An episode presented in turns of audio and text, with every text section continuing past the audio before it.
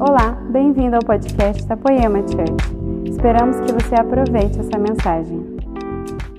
Eu tenho uma mensagem para compartilhar.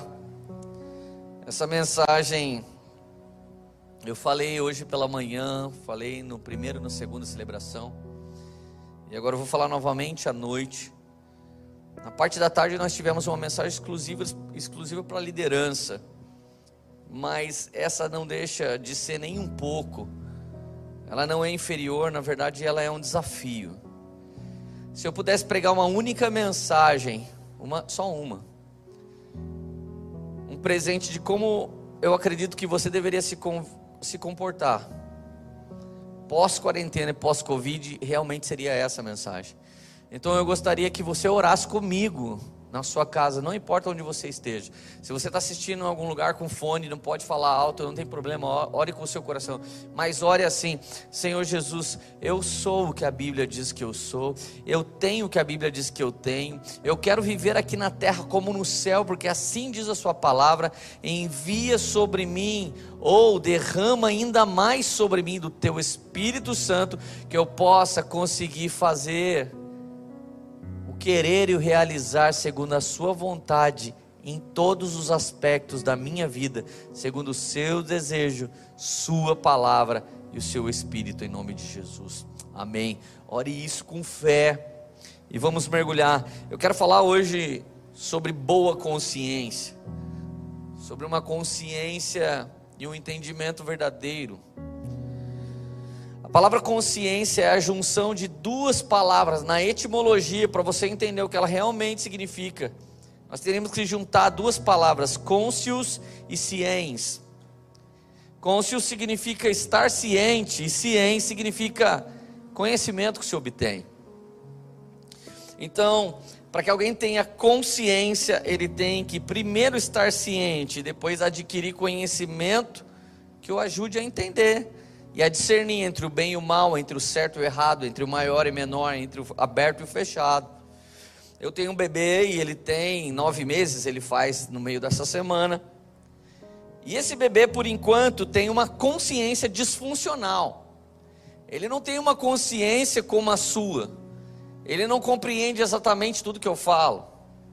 Talvez ele entenda meu aspecto emocional, se eu falo mais duro se eu falo mais calmo, sorrindo Talvez ele já possa entender isso. Mas as palavras que saem na minha boca ele não entende. Então esses dias eu estava lendo a Bíblia, ele estava gatinhando no chão, estava bem longe de mim. Daqui a pouco estou lendo a Bíblia, sinto uma lambida no meu dedão do pé. Falei, meu Deus, mas não tem cachorro nessa casa. Olhei para baixo, era o meu filho. E de graça ainda ganhei um xingo da minha esposa. Tira esse pé daí, rapaz. Mas, cara, eu vou pôr o pé na minha cabeça? Então aquele bebê, ele não tem o discernimento suficiente, ele não está ciente dos micróbios que existem no meu pé. Apesar que quase não tem micróbio em ninguém agora de tanto álcool que a gente usa, mas deve sobrar em algumas pessoas. Tem gente que bebe álcool e não morre, então deve ter algum verme que faz isso também, isso é outra história. Mas até que ele tenha um, ciência de que não se lambe o pé e conhecimento que se deveria lamber só um sorvete ou alguma outra coisa saborosa. Eu tenho que educá-lo, eu tenho que ensiná-lo, mas nesse momento ele tem uma consciência disfuncional. Algumas pessoas têm consciência relativa. Eu tenho uma filha de 9 anos, a consciência dela é relativa. Ela entende bastante coisa, mas ela só tem 9 anos, então ela não pode entender muitas coisas. Então ainda nós a educamos. Essa semana ela foi andar de bicicleta, de repente ela vai saindo de mochila. Por que, que você vai sair de mochila? Ah, nada, eu quero andar de bicicleta de mochila. Não, Deixa a mochila aí. Ah, não, não vou deixar. O que, que tem na mochila? Então a gente abriu. Tinha um iPad da minha esposa que ela usa para pregar. E tinha um fone, um cabo para ligar o fone. Imagina, ela coloca um iPad que não é dela. E cai depois de bicicleta, arrebenta o iPad. Então ela tem uma consciência relativa. Ela acha que porque ela pode espetar e ouvir durante o dia, ela também pode fazer isso no dia a dia. E na verdade, eu tenho um outro filho.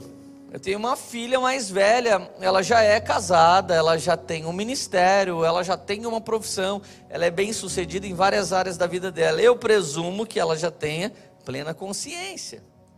Deve ter, né? Escolheu o marido para casar, escolheu a profissão para trabalhar, escolheu por Jesus. Então eu tenho três filhos e cada um está num nível distinto de consciência. Então o bebê não tem muita consciência, ela é disfuncional, a radaça tem uma consciência relativa, porque ela está sendo formada, mas a mais velha já tem uma plena consciência. E seria engraçado a história da radaça, seria engraçado a história do Samuel lambendo meu pé, se eu não estivesse fazendo uma analogia da vida de cristãos nesse exato momento. Nesse exato momento eu espero que não, mas pode ser que tenha alguém me ouvindo e você não tem plena consciência. Talvez você tenha se casado e não tenha plena consciência do que é ser marido. Talvez você tenha se casado e tenha uma consciência relativa do que é ser uma esposa, do que é ser uma mulher de Deus. E para exemplificar essa consciência disfuncional, eu quero te dar mais um exemplo. Toda manhã eu preciso colocar uma música de adoração. Então, normalmente está tocando Eu Quebro Meu Vaso, normalmente está tocando O Rei da Glória Entrará, normalmente está tocando Yeshua, normalmente está tocando uma das minhas playlists Shu. Mas tem dia que eu acordo meio desanimado, eu preciso de uma música que me dá um punch de alegria assim. E tem uma que a gente está usando agora, Dua Lipa. Então, e daí eu dou umas puladas assim pelo caminho, pela minha casa. Eu, eu sou uma pessoa assim, às vezes estou dirigindo, preciso dar uma extravasada. Só que o meu bebê, ele vem atrás já pensando que está cantando. Enquanto eu vou cantando, que eu também penso que estou cantando em inglês, então a consciência relativa, ele vem cantando atrás. Ah! E, e assim é péssimo. Não está no tom, não está nada. Mas ele acha que ele está cantando. E nesse tempo, gente, tem gente que acha que está vivendo, nesse tempo tem gente que acha que está sendo feliz, tem gente que acha que está casado, tem gente que acha que tem dinheiro. Mas na verdade você está gritando fora do compasso e fora do tempo. Mas eu não estou aqui de maneira alguma para acusá-lo, mas para conscientizá-lo, e eu espero que o Espírito Santo te ajude e me ajude nessa hora. Então a primeira coisa que o Espírito Santo faz comigo e com você é nos faz ciente João 16, 8, ele nos convenceria. Ele veio para convencer um homem do pecado, da justiça do juízo. Convencer é tornar ciente. Então, quem te disse que fumar não é bom? Quem te disse que beber não é bom? Quem te disse que viver no pecado não é bom? A consciência que o Espírito Santo vem estabelecendo através de nos tornar ciente e depois nos dar conhecimento da palavra. Uma segunda coisa que ele faz, ele nos dá conhecimento, ele nos torna ciente, mas também nos dá conhecimento. E uma terceira coisa que ele faz, ele alinha as duas coisas e dá o play. Filipenses 2,13: Pois é Deus que efetua em você tanto querer quanto realizar. Em 99 eu me rendi a Cristo e eu queria me dedicar a Ele na obra de Deus. Eu já estava pronto, pelo menos no meu coração eu já dizia: Deus, eu largo tudo para te servir. Mas o Senhor Jesus simplesmente deu uma risadinha para mim e falou assim: Mas o que, que você tem? Você não tem nada. Você pensa que tem um casamento, mas você acabou com ele. Pensa que tem um emprego, mas você acabou com ele. Você pensa que tem uma vida, mas você acabou com ela. E agora você está aqui dizendo para mim que você quer me dar tudo, lê, você não tem nada. Eu olhei para mim e falei: Não tenho mesmo. Até a bike que eu ia para a igreja era emprestada do meu irmão. Cara, que situação eu estava 21 anos atrás. Talvez nesse tempo pós-Covid você esteja assim. Talvez você está dizendo para as pessoas assim: ah, o Covid me quebrou. Não, ele revelou que você era quebrado. Ah, essa situação de Covid acabou com o meu casamento. Não, ela revelou que o seu casamento não era tão bom assim. Ah, minha família está uma catástrofe nesse tempo. Não, esse tempo revelou a catástrofe que você chama de família. Então, de verdade, pois é Deus que efetua em você tanto querer quanto realizar. Eu queria, mas o realizar veio dez anos depois. Eu queria no início, porque eu estava ciente de que não há outra vida para viver se não for a vida que Cristo deseja para nós. Então eu queria, eu tinha vontade, mas eu ainda não estava pronto, então eu fui adquirindo o que? Sabedoria, conhecimento, entendimento, uma boa consciência. Então toda palavra, até a Siri quer participar da mensagem, toda palavra é inspirada por Deus, é útil para o ensino e para a repreensão e para a correção e para a exortação na justiça. Segundo Timóteo 3,16 diz isso. Toda palavra de Deus, toda palavra inspirada que um homem de Deus libera, que você pode ler num livro, de repente escutar numa canção, todas as palavras inspiradas, não estou dizendo toda e qualquer palavra, ela é útil para o ensino, para a repreensão, para a correção e para a instrução na justiça. Talvez para alguns essa mensagem é ensino, talvez para outros, repreensão para outros, ainda uma correção. E para alguns, uma simples instrução. Então nós devemos usar a palavra não de qualquer maneira ou de fora de contexto, mas nós temos que usar dentro do contexto, mas crendo e buscando isso como conhecimento. A graça, ela vem pela fé, e isso é um dom de Deus. Você crê, então você é salvo. Mas se você continua crendo e prossegue em conhecer ao Senhor, e você começa a acreditar que cada palavra da Bíblia pode se cumprir em você, você leva isso a sério e sai plantando, provavelmente você vai ter uma recompensa de honra, uma colheita. Então a Bíblia ainda fala assim, Efésios 6,17: use o capacete da salvação e a espada do Espírito, que é a palavra de Deus. Então a espada não é só a Bíblia. Uma vez a gente foi expulsar um espírito maligno de um homem, então tinha um crente que pegou a Bíblia e começou a bater no homem assim. E eu falei, cara, o que você está fazendo? Essa que está na minha mão é a espada de Deus. Não, a palavra de Deus que é a espada não é o livro que está na sua mão. A palavra de Deus que é a espada é a palavra de Deus.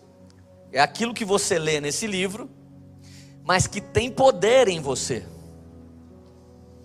Se o Espírito Santo for tirado agora, não há mais interpretação do texto, então essa palavra não vai ter poder de fazer nada. O que mantém o poder do que está escrito nesse livro é o Espírito Santo. É Ele que nos dá um entendimento, a perfeita interpretação.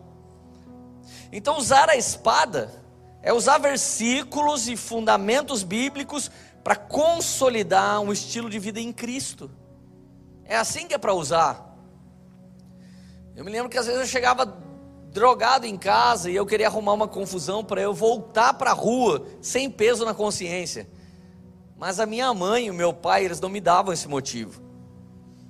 Então eu chegava muito doido e eu ficava arrumando algum tipo de confusão. E de repente meu pai e minha mãe, eles começavam a falar para mim, em nome de Jesus, lê. Você vai ser um grande homem de Deus, nós profetizamos sobre a sua vida. E eles começaram a cumprir Provérbios 18, 21 na minha vida. A vida e a morte estão no poder da língua. Da língua dos meus pais só saiu vida. E hoje eu vivo o quê? Eu vivo sobre a palavra deles. Eu não vivo porque eu dei sorte. Eu não vivo porque eu fui escolhido a dedo. Eu vivo porque o Senhor deu essa possibilidade a todos. Ele chamou todos a filhos, mas muitos são chamados e poucos respondem a esse chamado. Então minha mãe usava a palavra como uma espada do espírito e ela vinha cortando tudo que não provinha de Deus. Mas eu quero te dizer uma coisa, esse conhecimento ele vai crescendo dentro de nós de glória em glória. E essa palavra em nós, que é o próprio Cristo em nós, essa é a esperança da glória. Então nós necessitamos ter tanta fome por essa palavra. Precisamos dela. Nós precisamos dela mais do que uma boa dieta, que também é importante. Precisamos dela mais do que um treino físico, que também é importante. Precisamos dela mais do que o conhecimento adquirido na universidade, que também é importante. Por quê? Porque a maior parte do nosso ser é composta por aquilo que somos. O que somos? Nós somos um espírito que possui uma alma e habita num corpo. Você não é corpo, alma e espírito, você é espírito, alma e corpo. Você é um espírito que possui uma alma e que se locomove hoje num corpo que vai cair por terra e um dia se tornará glorioso. Sua alma é a junção de razões e emoções. Então, de verdade, alguns vivem só por causa da sua vida física. Outros vivem só por causa do seu intelecto. Outros querem viver só por causa das suas emoções. E outros ainda querem viver só por causa do seu espírito. Se for para ter algum tipo de disfunção e ser penso, escolha ser espiritual. Eu conheço pessoas que são simplistas, pessoas que têm uma qualidade de vida muito baixa, mas essas pessoas, quando dão uma ordem para os demônios, eles vão embora. Quando oram por alguém, alguém é batizado com, batizado com o Espírito Santo. Então deixa eu te falar. Nós não deveríamos ser pensos, porque 1 Tessalonicenses 5, 23 diz: que ele vem buscar uma igreja restaurada e transformada no corpo, na alma e no espírito. Então, o que o Senhor espera de todos nós é um alinhamento de tudo isso. Então, olha só o que diz ainda Tiago 1,21 na NVI. Portanto, livre-se de toda impureza, tudo que é impuro, esteja isso no seu corpo, no seu espírito, na sua emoção, na sua razão. Se livre de toda impureza moral e da maldade que prevalece, e aceitem humildemente a palavra implantada em vocês, a qual é poderosa para salvá-los. Aqui não diz que uma vez que você recebe a palavra, ela já transformou seu ser. Esse verso está dizendo que as palavras que você tem ouvido, ou tem lido, ou tem buscado, a palavra aqui está dizendo que ela já está dentro de vós. Mas aceite com humildade o que a palavra está propondo dentro de você. Teve momentos que eu tive que olhar para a minha vida, eu tive que entender, meu casamento não é bom. E com humildade eu tive que entender, porque eu não estou sendo o homem que eu deveria. Algum dia eu tive que olhar para a minha vida e pensar: a minha vida financeira não está sendo boa. Porque eu não estou sendo um trabalhador, administrador zeloso como deveria. Então, aceitar humildemente a palavra implantada em você é aceitar aquilo que o Espírito já tem dito. Pelo poder da sua palavra, que se você se transformar, você vai ter colheita, mas se não, sua vida vai ficar parada aí por bastante tempo. Então tem gente que vai mudando de ramo, vai mudando de vida, vai mudando de tentativa, mas não muda a conduta diante da palavra de Deus. É isso que é necessário mudar. Então a palavra ela pode, ela pode ter efeito na vida de todos. Mas ela precisa que você creia. E se você realmente crer, você vai sair caminhando e praticando. Então vem Tiago e diz: Mostre sua fé que eu mostro as minhas obras. Então vem Paulo e diz a Gálatas: se você semear e não desanimar, no tempo certo, você colherá.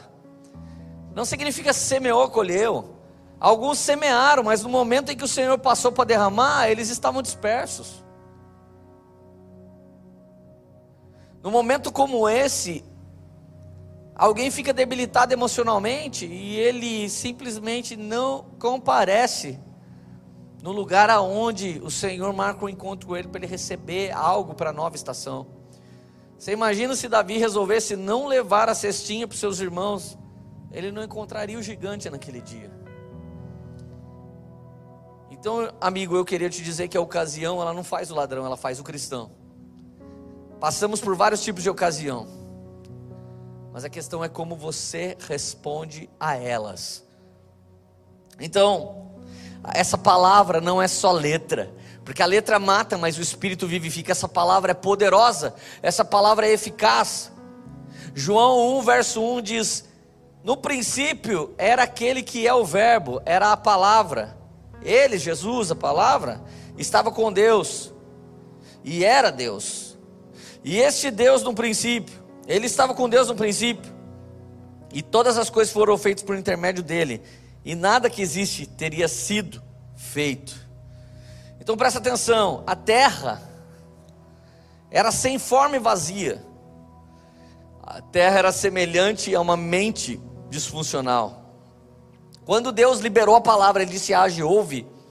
Ele deu uma ordem, haja, e todo, toda a terra começou a se organizar segundo a palavra. Então a palavra de Deus, ela organiza.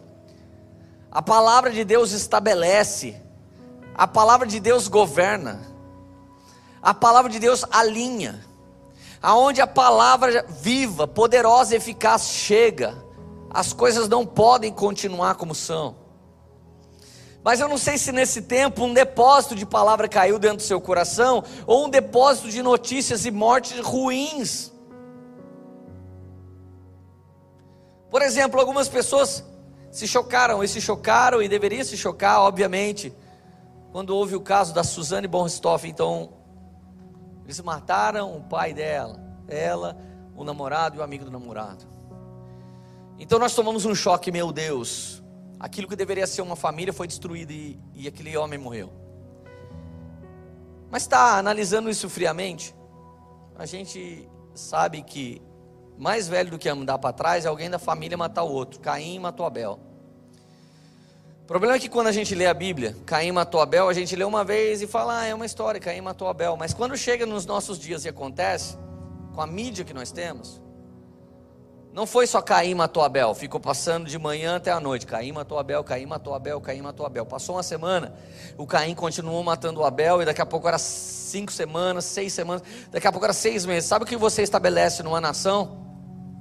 Um sentimento de que todo quanto é filho está matando o pai, de que tudo quanto é pai merece morrer. Então foi um caso isolado, mas à medida que a mídia ficou batendo, foi sendo estabelecido dentro de nós. Eles pregaram uma má notícia para a gente. O que é pregação? É pegar um prego e ir batendo, tal, tal, tal, tal, tal. Então a pregação pregou esse logo que está aqui atrás da poema. Alguém ficou pregando até o logo ficar pendurado. Eu estou aqui pregando, pregando uma mensagem da palavra de Deus até ela entrar como um prego dentro do seu coração. É por isso que se chama pregação, porque nós estamos aqui pregando.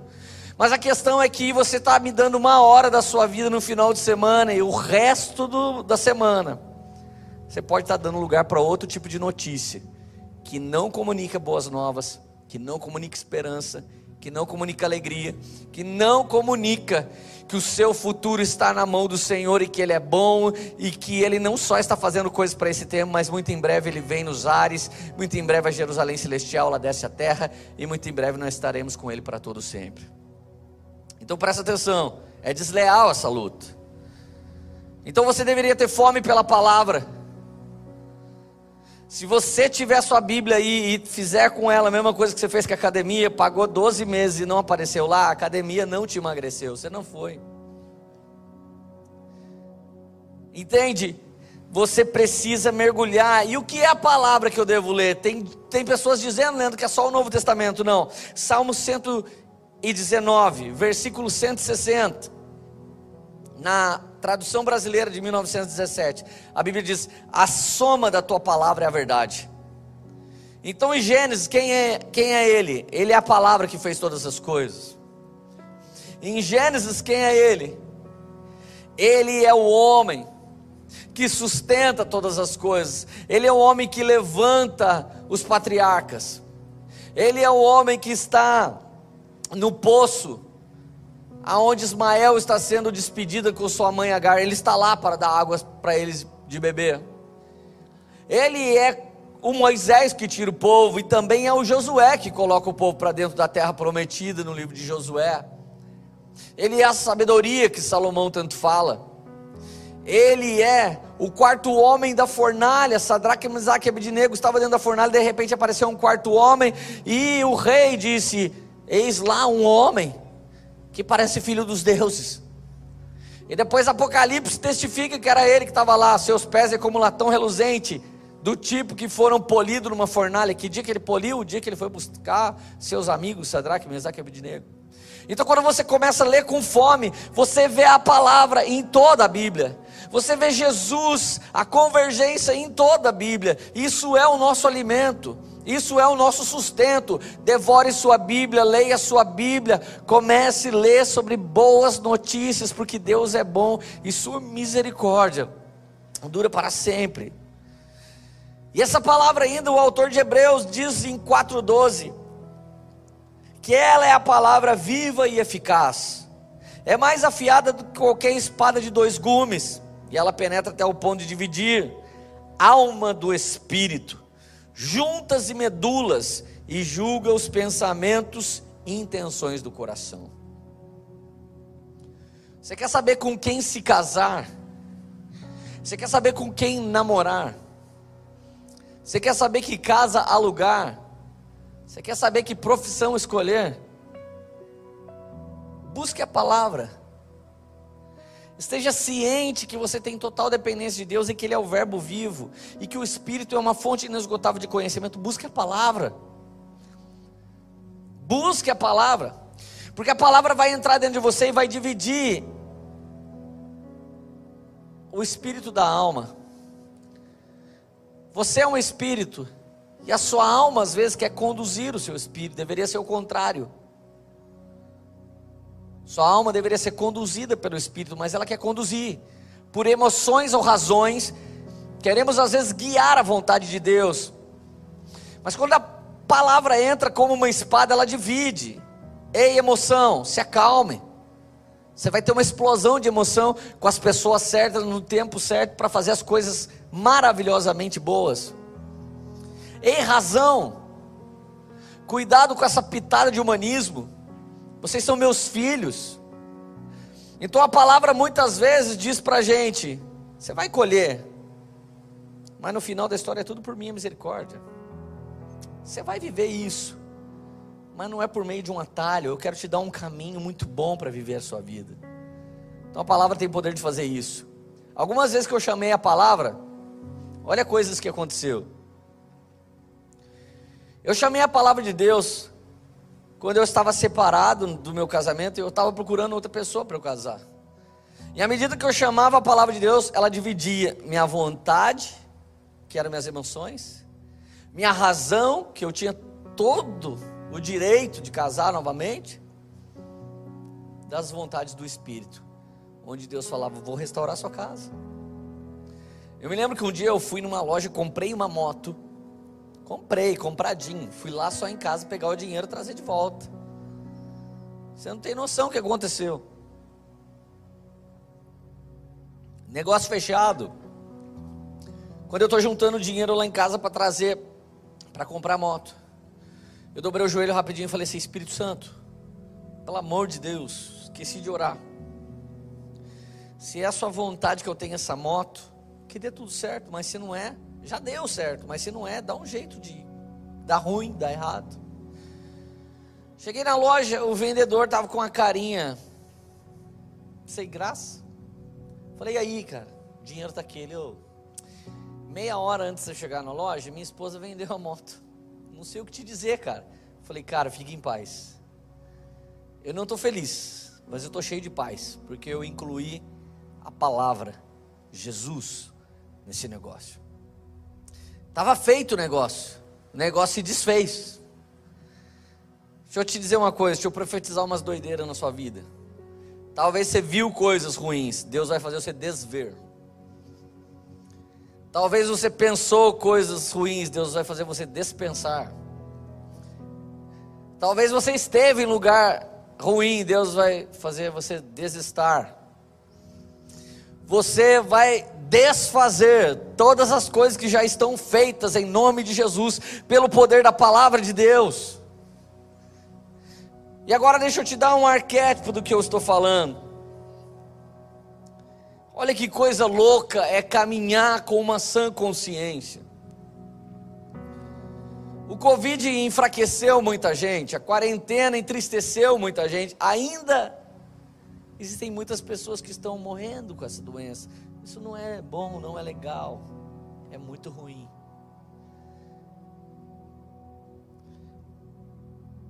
Então nós temos medo quando passamos por tempos assim.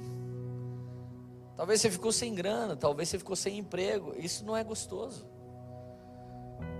Talvez a palavra foi um pouco dura, mas o Senhor é bom. Ele tem coisas incríveis para fazer para a gente. Quero que você pense nesse momento. A Bíblia diz assim em Mateus 14, 25: Alta madrugada, Jesus dirigiu-se a eles, andando sobre o mar. Quando viram, andando sobre o mar, ficaram aterrorizados e disseram: É o fantasma. E gritaram de medo. Mas Jesus imediatamente lhes disse: Coragem, sou eu, não tenha medo. Ele diz três coisas: Coragem, sou eu, não tenha medo. Como ele vinha andando, gente? Sobre as águas. E o Senhor continuou ali caminhando. E a Bíblia diz assim no versículo 28: Senhor, disse Pedro, se és tu, manda-me ir ao teu encontro sobre as águas. Olha o tipo de Pedro. Ele queria experimentar aquilo que Jesus estava fazendo. Jesus vindo sobre as águas. Gente, ele inventou isso. Ele inventou essa história. Isso significa que dentro da criatividade espiritual nós podemos inventar algumas histórias que o Senhor vai falar, amém, mano, isso é legal. Já teve dia que eu orei por alguns projetos da Poema e eu estava orando em voz alta no carro, eu terminava a oração, eu falava, Jesus, posso ouvir um amém? Minha mulher olhava para mim e falava assim, o que, que você tem, velho? Como que você fala, Jesus, posso ouvir um amém? Eu falei, Érica, não vamos discutir Bíblia agora. Cada um vê na Bíblia segundo o seu nível de entendimento e confiança. A Bíblia diz que Elias mandou o sol, mandou a chuva parar. Deus não mandou ele fazer aquilo, ele, ele falou e a chuva parou. Deus falou, demorou, é isso aí.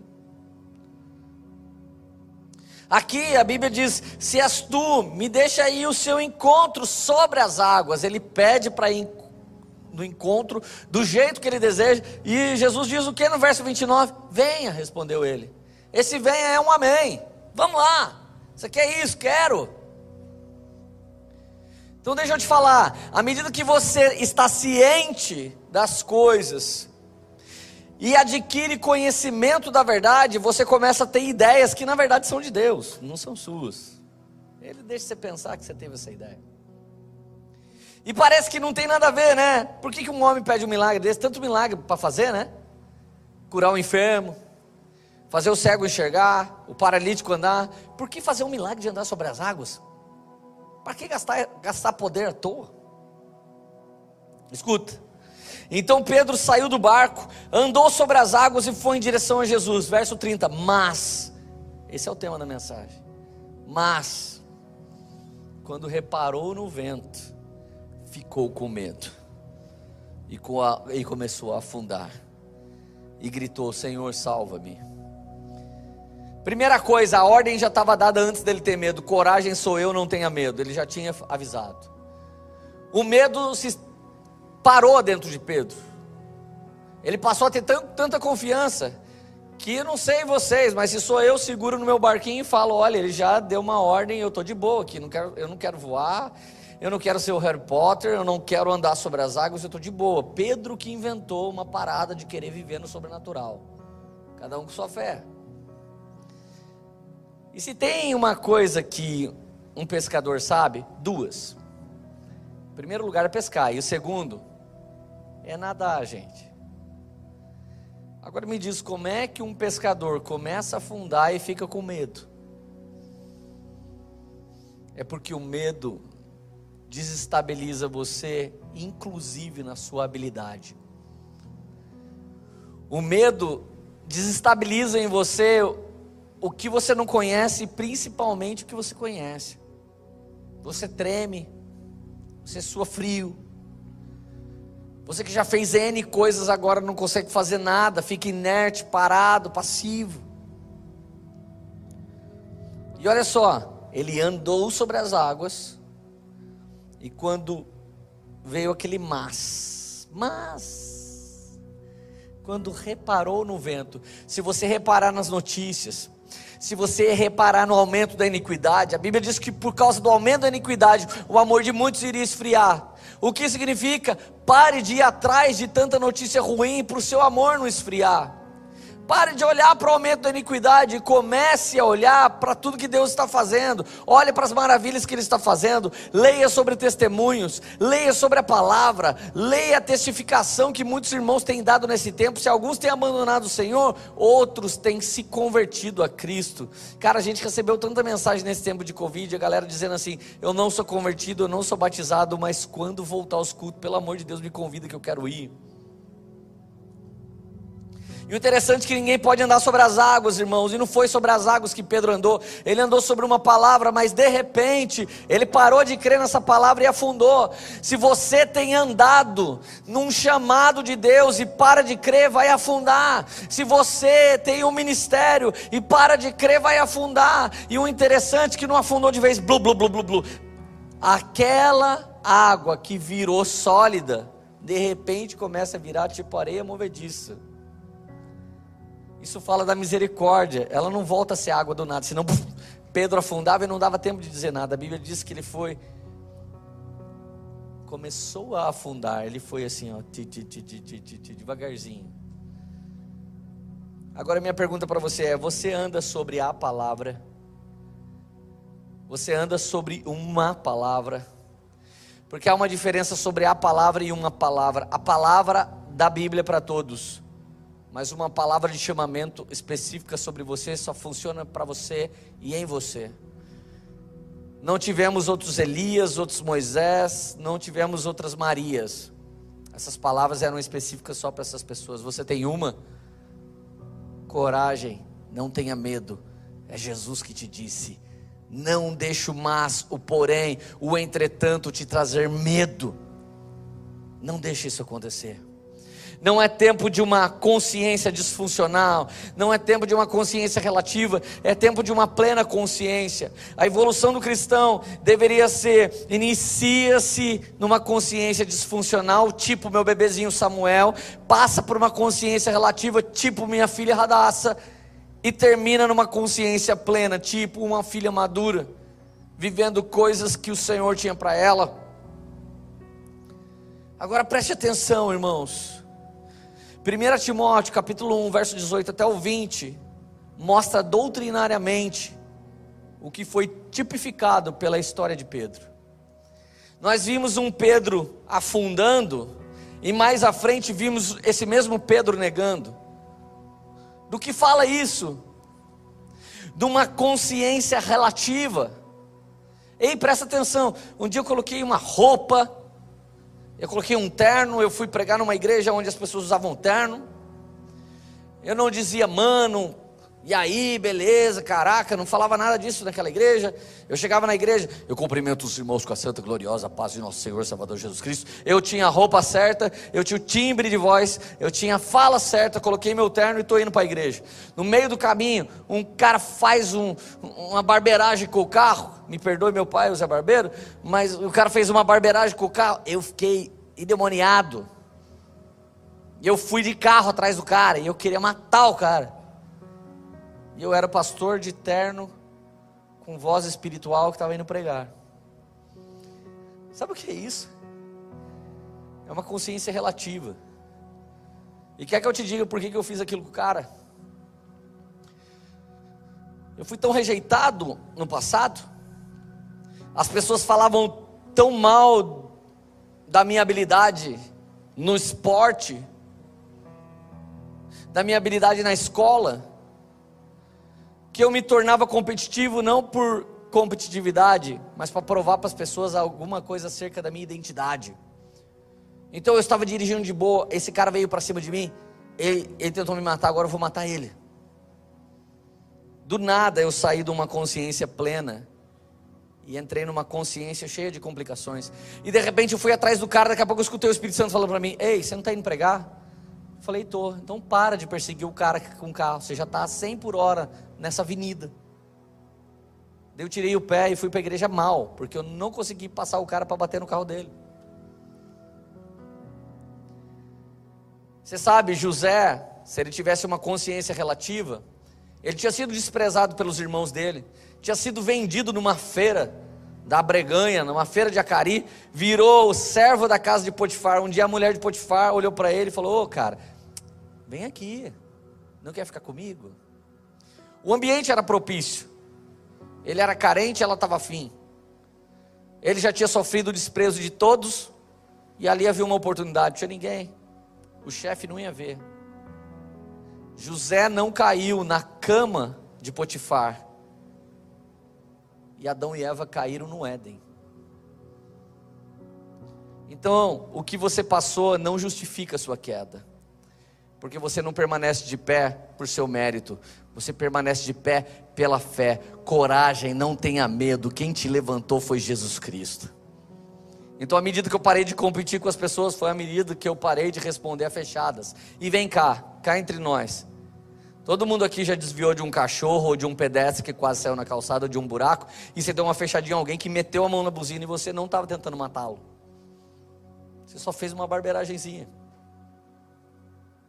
Então hoje em dia, quando alguém não dá certo que entrar, eu falo, entra, Satanás.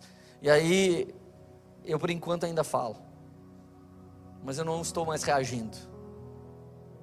Por enquanto eu ainda brinco. Esse carro tem todos os opcionais, inclusive seta. Mas de verdade, nossa consciência não pode mais disputar coisinhas. Alguns, quando são repreendidos, eles se lembram numa consciência relativa, ou até numa consciência disfuncional da rejeição que sofreram. Então eles não conseguem receber uma exortação. Então, Napoleão Hill ele disse assim: se você consegue perder uma corrida sem culpar ninguém, provavelmente um dia você será bem sucedido. Agora presta atenção. O texto diz: Esta é a admoestação que faço a você, meu filho Timóteo. Segundo as profecias que anteriormente foram feitas a respeito de você, que firmado nelas você combata o bom combate, mantendo a fé e a boa consciência. Porque alguns rejeitando a boa consciência, vieram a naufragar na fé. Olha só, tendo chamado espiritual, tendo chamado mais alto, alguns por falta de boa consciência naufragaram na onde? Na fé. É por isso que você vê alguém bem-sucedido em Cristo que daqui a pouco se desvia. Por isso que você vê alguém bem-sucedido em Cristo que daqui a pouco negocia, ama mais o dinheiro do que o Senhor, ama mais o mamão do que Deus. É por isso que às vezes alguém está lá bem no seu relacionamento, daqui a pouco ele troca essa pessoa por outra. Por quê? Por falta de boa consciência. Essa boa consciência, essa plena consciência, ela nos levará a experimentar a boa, agradável e perfeita vontade de Deus. Então, olha só, a parte de Cristo que quer ser liberada na sua mente no seu intelecto. É sim uma mensagem de cura de alma, é sim uma mensagem que vai destravar muita coisa que está travada em você e te dar o play para viver no reino de Deus aquilo que Ele pensa a seu respeito. Colossenses 2, verso 2: Esforço-me para que eles sejam fortalecidos em seu coração, estejam unidos em amor e alcancem toda a riqueza do pleno conhecimento e entendimento, a fim de plenamente conhecer o ministério, o mistério de Deus, a saber, Cristo. Gente, isso é altamente redundante, que a gente alcance toda a riqueza do pleno entendimento. Riqueza para nós é o pleno entendimento das coisas mais altas. A fim de conhecer plenamente, é um pleno entendimento a fim de conhecer plenamente o mistério de Deus, a saber, Cristo. Que Cristo? Cristo em mim e em você, a esperança da glória, a esperança de transformação, a esperança de todas as coisas é Cristo em nós. Então perceba uma coisa comigo, queridos. Essa palavra, ela não está parada, ela é poderosa para te salvar, mas não significa que ela vai salvar. Essa palavra é poderosa para te mudar, mas não significa que te mudou. Cara, eu já vi gente arrogante pregando a palavra para medir pessoas, para diminuir pessoas, e você não via a misericórdia e graça de Deus dentro do coração dessas pessoas. Isso era péssimo, significa que essa palavra não tem tanto efeito nem em quem está pregando. Eu gosto muito de usar nas analogias todas as fraquezas que eu passo, todas as falhas que eu tenho e que eu tive. Porque o nosso sumo sacerdote vestiu a nossa carne, experimentou lutar todas as nossas lutas. Ele não é um homem perfeitinho que se acha melhor do que as pessoas. O nosso sumo sacerdote é misericordioso e fiel. Ele experimentou na carne as nossas lutas para quê? Para que ele pudesse ter a misericórdia. Ele poderia ter misericórdia na sua infinita sabedoria, mas ele quis viver nessa carne e ele nos deu uma dica. Vocês terão aflições. Tenham bom ânimo, coragem. Sou eu, não tenha medo. Mas a real é que alguns, por falta de boa consciência, naufragaram na fé. Então, quando Pedro estava afundando, ele estava ali testificando e revelando a verdade que irá acontecer, ou já aconteceu, com muitos de nós. Se você mantiver feridas no seu coração, medos no seu coração, se você mantiver crenças que te limitam, se você mantiver pensamentos oriundo de ataques, de xingos, de maldade, de abusos que você sofreu, meu amado irmão, infelizmente, você vai naufragar. Mas essa noite você está aqui para ouvir uma palavra de Jesus: coragem, sou eu. Não tenha medo, não tem nenhum mas, nenhum porém, nenhum entretanto que vai te afundar simplesmente você vai andar na palavra que ele decretou sobre a sua vida. A partir de hoje você vai andar na palavra que ele decreta sobre o seu casamento, na palavra que ele decreta sobre o seu futuro casamento, na palavra que ele decreta sobre suas posses, na palavra que ele decreta sobre sua prosperidade, na palavra que ele decreta sobre seu ministério, sobre sua família, sobre suas conquistas. Existe uma palavra, tenha a ousadia criativa que Pedro teve de falar: faça com que eu vá até aí. Então ele disse: Amém, pode vir, mas não repare o vento, não repare o aumento da iniquidade, não faça da sua mente um vaso sanitário de todo tipo de porcaria que a mídia tem lançado. Não faça do seu coração um buraco onde as pessoas vão jogar todo tipo de sujeira, mas entenda que o seu coração é a fonte aonde o Senhor vai fazer jorrar. Se você conhecer Jesus, como diz as escrituras, do seu interior vai fluir rios de águas vivas, e isso vai acontecer. cada vez mais em nome de Jesus. Aleluia. Vocês estão felizes ainda? Então, nessa canção agora, nós queremos que você tenha o seu momento com Deus. Enquanto entoamos essa canção, quero que você tenha coragem de falar: Eu tenho, eu tenho inveja. Quero que você tenha coragem de falar: Eu me comparo com outras pessoas. Eu quero que você tenha coragem de falar: Eu acho que ter, Senhor, é o mesmo que ser. Diz para Jesus que às vezes você acha que ter dinheiro, ter um carro, ter uma roupa, faria de você alguém melhor. Talvez você seja solteiro, uma benção, e você acha que vai ser melhor só depois que você casar. Que benção mesmo é só depois que você tiver. Entenda a sua identidade. Não o que você tem ou o que você faz, que revela realmente quem você é. A revelação de quem você é está numa boa consciência. Não é uma consciência relativa não é uma consciência disfuncional, é uma plena consciência. Fecha os teus olhos. Se você puder dobrar o joelho onde você está, eu quero que você ore agora. Enquanto cantamos essa canção, eu quero que você se quebrante diante de Jesus.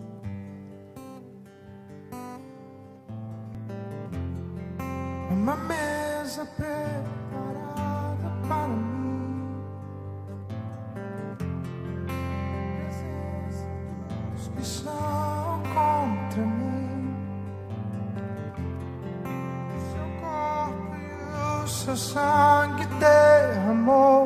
assim que eu luto minhas guerras.